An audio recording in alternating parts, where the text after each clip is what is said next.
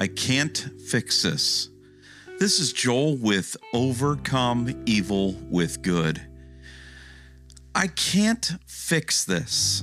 You know, when you get to that point when you realize that you can't fix a situation, that's actually the one of the better places that you can be.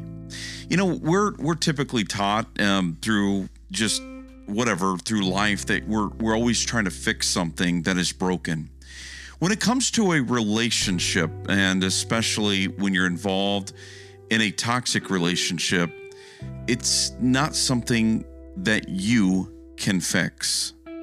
And the sooner you get to that point, the better off you are. You know, I was just talking to someone um, today, and we were talking about, um, you know, no matter how much you put into a relationship, um, you know, if if if the other person is is actually toxic, it, it is not dependent on you. You see, we we if if you have if you're an empath or you have high levels of empathy, um, I tend to, but I wouldn't really put myself too much in the strong category of an empath, but but I definitely fall in that category. And I I hear things and, and I want to fix it. I want to help. I want to, you know, and that's what drives me to do what I do. Um, but you know, I have, have, have you ever had, the subject is eggs, you know, how eggs are so expensive today. So let's talk about them for just a second. You know how to tell whether an egg is bad or not? You, you stick it in water and you, uh, you know, see if it, if, if it's kind of like floating, you know if it's if it's good it, will sink to the bottom and it, and you know kind of fall to the you know kind of hard to the bottom. But when it begins to you know get older it'll kind of sit upright and kind of float. But then when it starts really floating you know that egg is bad okay? Well i can take bad eggs and no matter how good of a cook that i am i can't make a good omelet with bad eggs. I mean, I can cook it, I can make it look good, I can make the presentation well, I can, you know, put some, you know, side things on it, sprinkle, you know, uh, you know, stuff on top of it, and even pour a beautiful cheese over top of it. But at the end of the day, it's bad eggs. And so, what you have to realize is when you're dealing with a true narcissistic person, there's no matter how much you do to it, how much you doctor it up, how much it's they present themselves. In the end, they're a bad egg. Okay.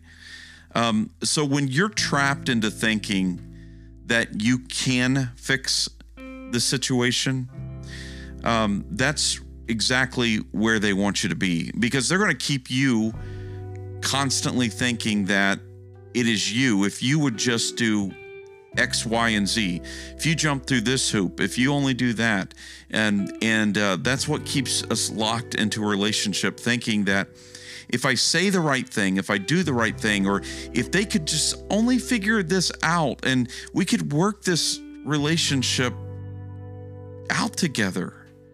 But you you just get to a point of exhaustion.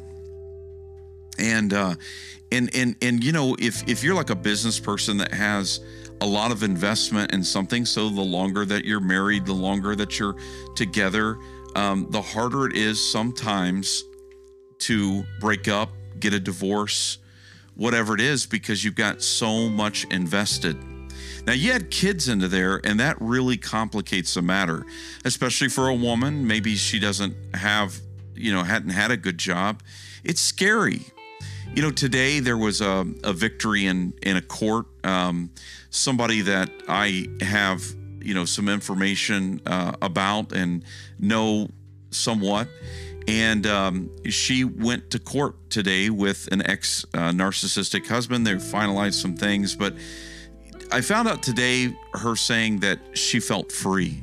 Um, she felt free She didn't win everything that she wanted to win, but the majority. And things were overall good.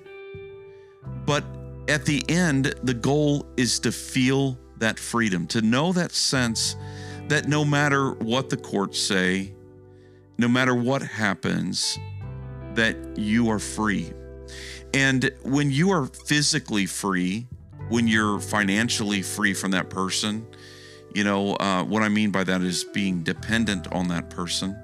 Not that they shouldn't owe you alimony or, or whatever, you know, assets and things like that.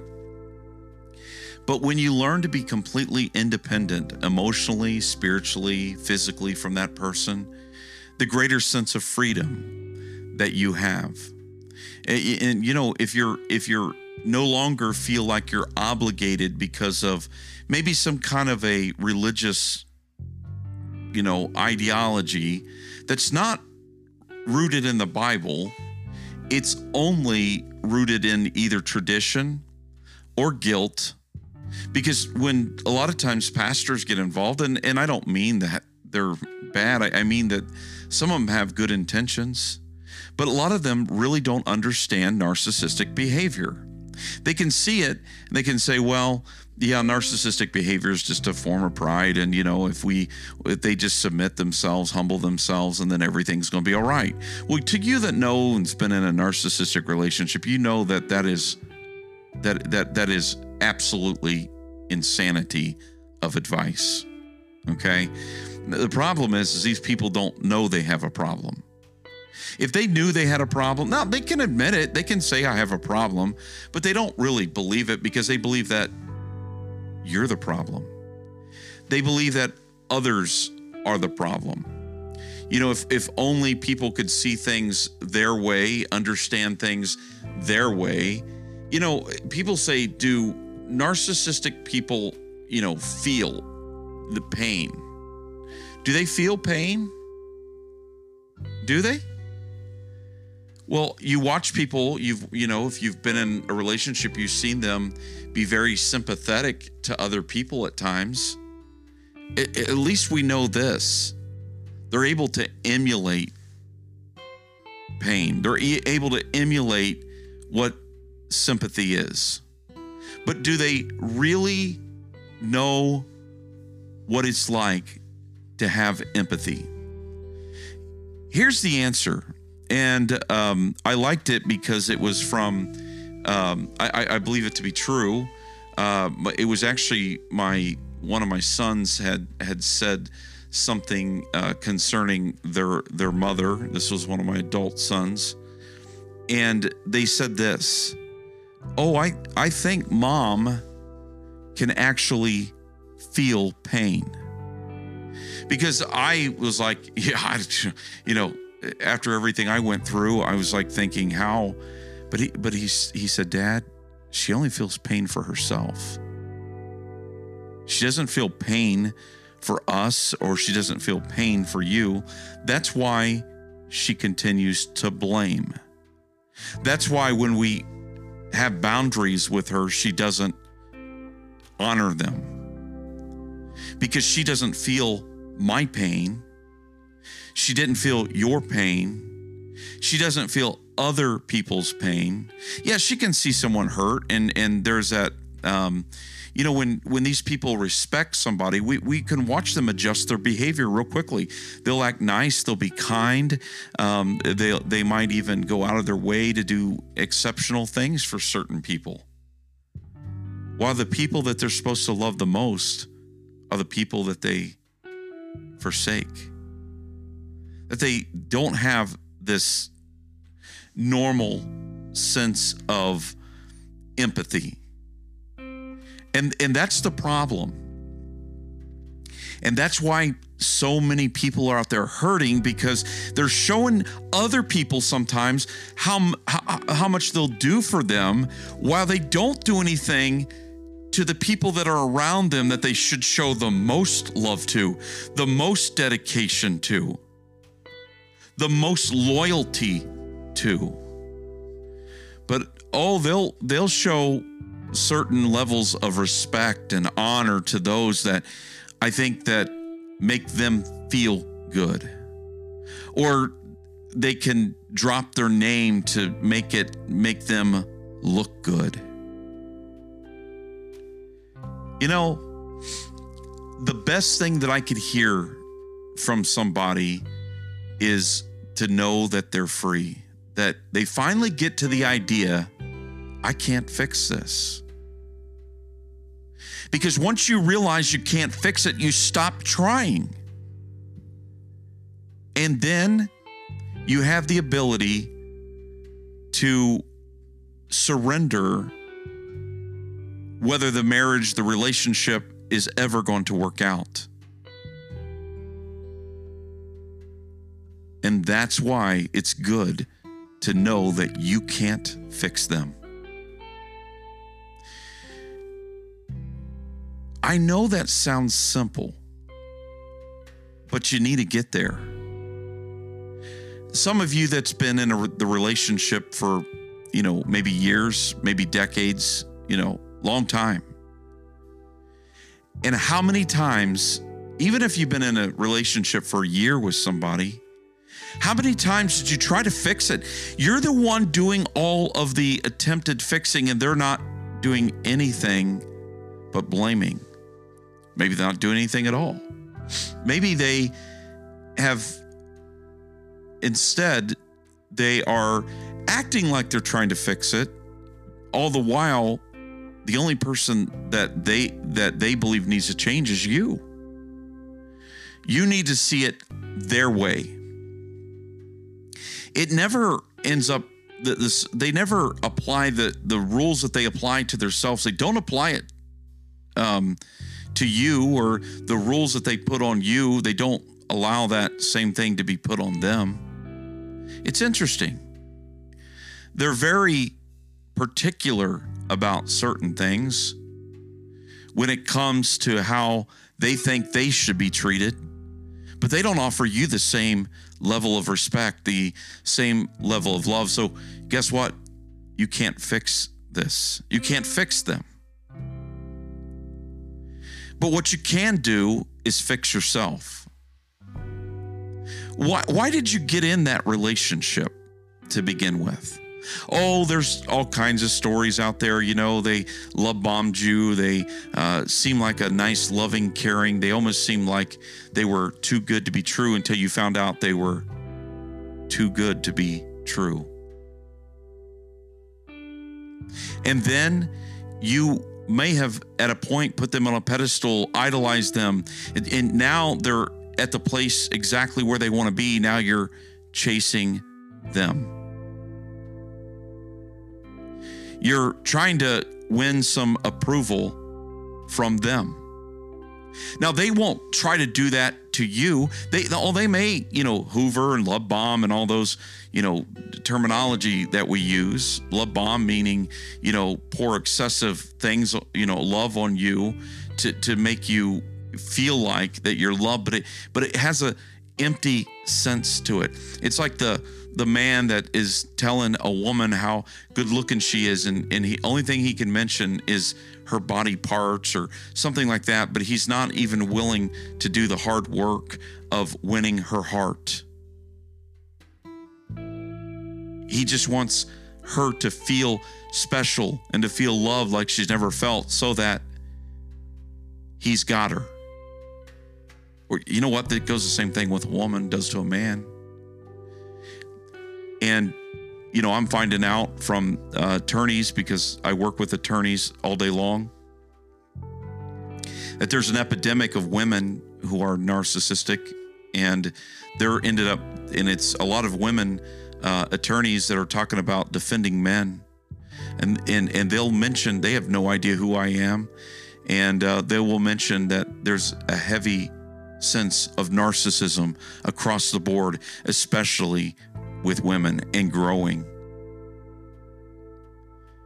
Now, this is not a battle of the genders. This is not um, something that happens in the United States, the UK, Australia, you know, you name it. It's not something that is exclusive. It is happening worldwide. It's an it's an epidemic. You know, when COVID was out and I was doing podcasts, I said the real epidemic is narcissism. It destroys more people's lives than COVID really ever did. Um, COVID brought more of a fear. Yeah, I know people out there that have died from it, and that is horrible tragedy. But but you know, it's kind of come and gone, made it cycle like a lot of viruses do. But what hasn't gone away, that's only increasing day by day, is narcissism. But what you can do is you can fix yourself. You can you can decide that you're not going to get involved in another narcissistic relationship, but you're going to put yourself in a healthy relationship again. Or well, not again. But you can understand that you have the power to change. And what got you in there is going to what's going to put you right back into another one. So figure it out what it is so you're no longer you know what it what it typically is what you find out is like you know we we did we either had self-worth and this person created such lack of self-worth that we felt like we didn't deserve but to be in that relationship what a tragedy. You know, the devil comes to steal, kill, and destroy. I've said this multiple times. That's what narcissists do. They come to kill, kill all your dreams, kill, uh, you know, passion, kill, um, you know, I could just go on with that. Steal, you know, steal, uh, you know, the your your your own identity. And and ultimately, I think most of their end goal is to suck you dry. They're known as e- emotional vampires. And now there's certain types of narcissists that are more that are worse than that than another that they'll suck you dry.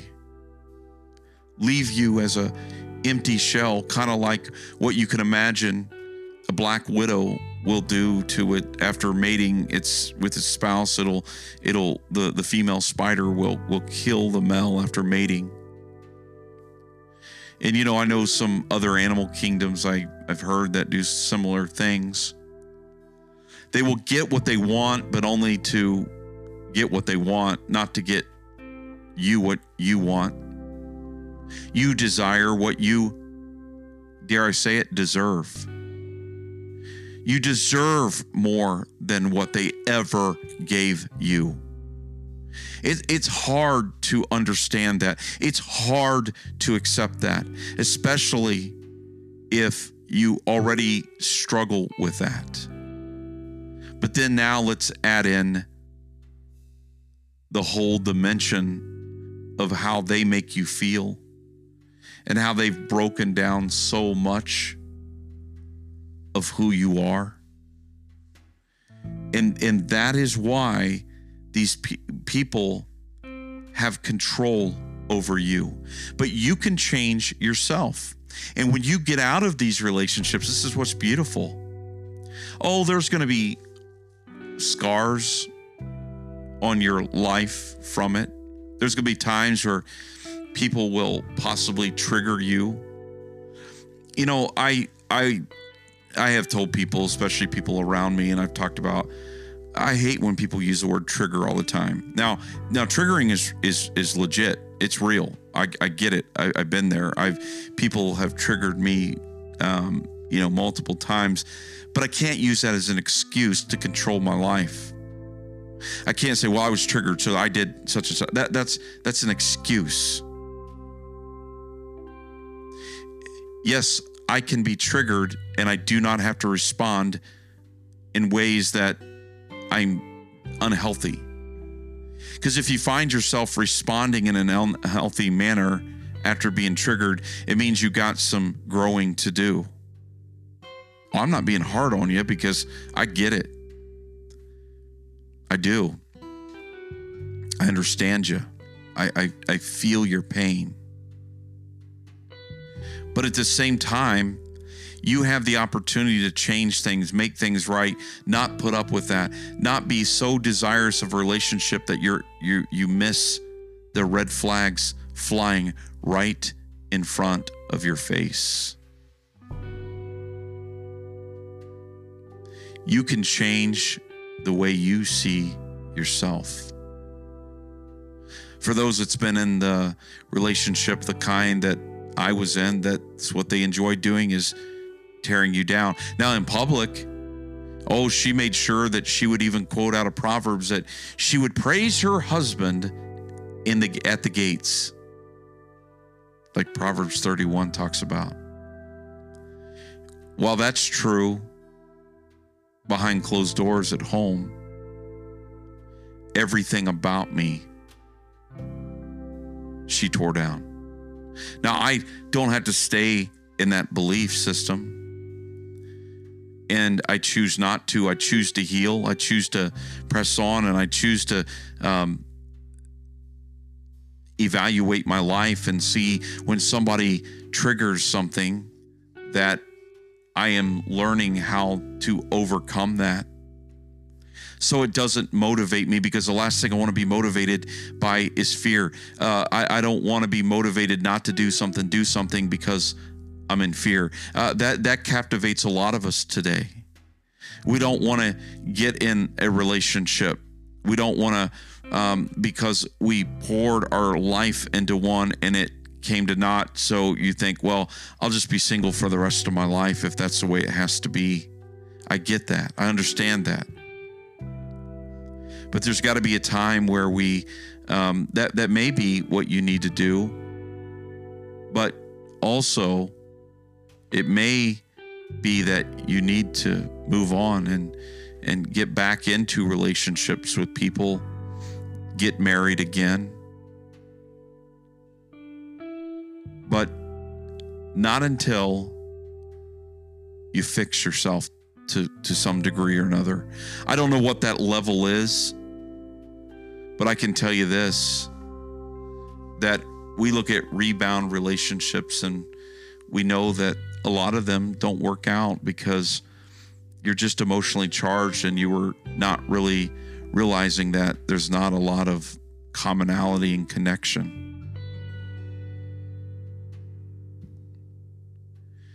I'm here to tell you, and that's why I do some life coaching is because I want to help people get traction and get back on the road to healing. All the while, I'm I'm continuing to work on myself. Let me tell you something. If if I told you that I was completely there, I'd be lying. Because there's still areas that I have struggles with because of what I went through. And I can you know what what I hear in my own self is why are you trying to help others when you yourself aren't perfectly healed? Well, let me tell you something. You go to any counselor, you go to any coach out there, they're dealing with something in their life. Because life is always throwing new things at you. So it's not about being fully healed, it's about are you on that journey and continuing to grow? Especially having enough insight and having the knowledge of what finding someone good really is all about. Not not someone because you need companionship. Because i as i posted the other day it's sure a lot easier to get into something than it is to ever get out where I would love for my listening audience to be is a place that they are secure in who they are. They're free from their abuser. Their, their mind is no longer controlled. Their emotions are no longer controlled by the person that never really loved them. They don't have the capacity to love you. Just listen to that. But you have the capacity, you really do, to love yourself again. And when you finally love yourself in a healthy way, you can really start to love others. You might love by helping people. You might love by getting back into relationship and, and possibility of marriage again.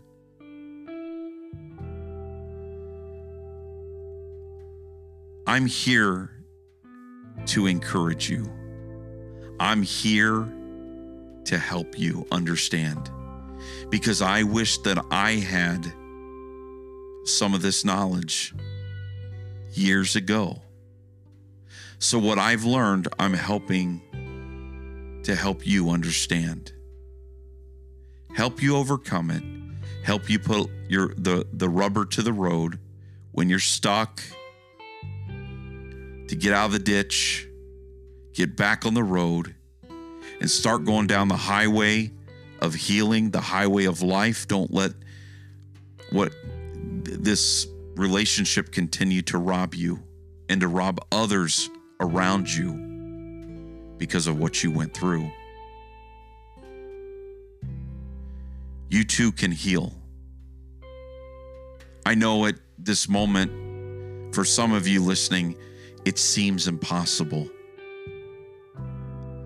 But I'm reminded from God's word that with God, all things are possible.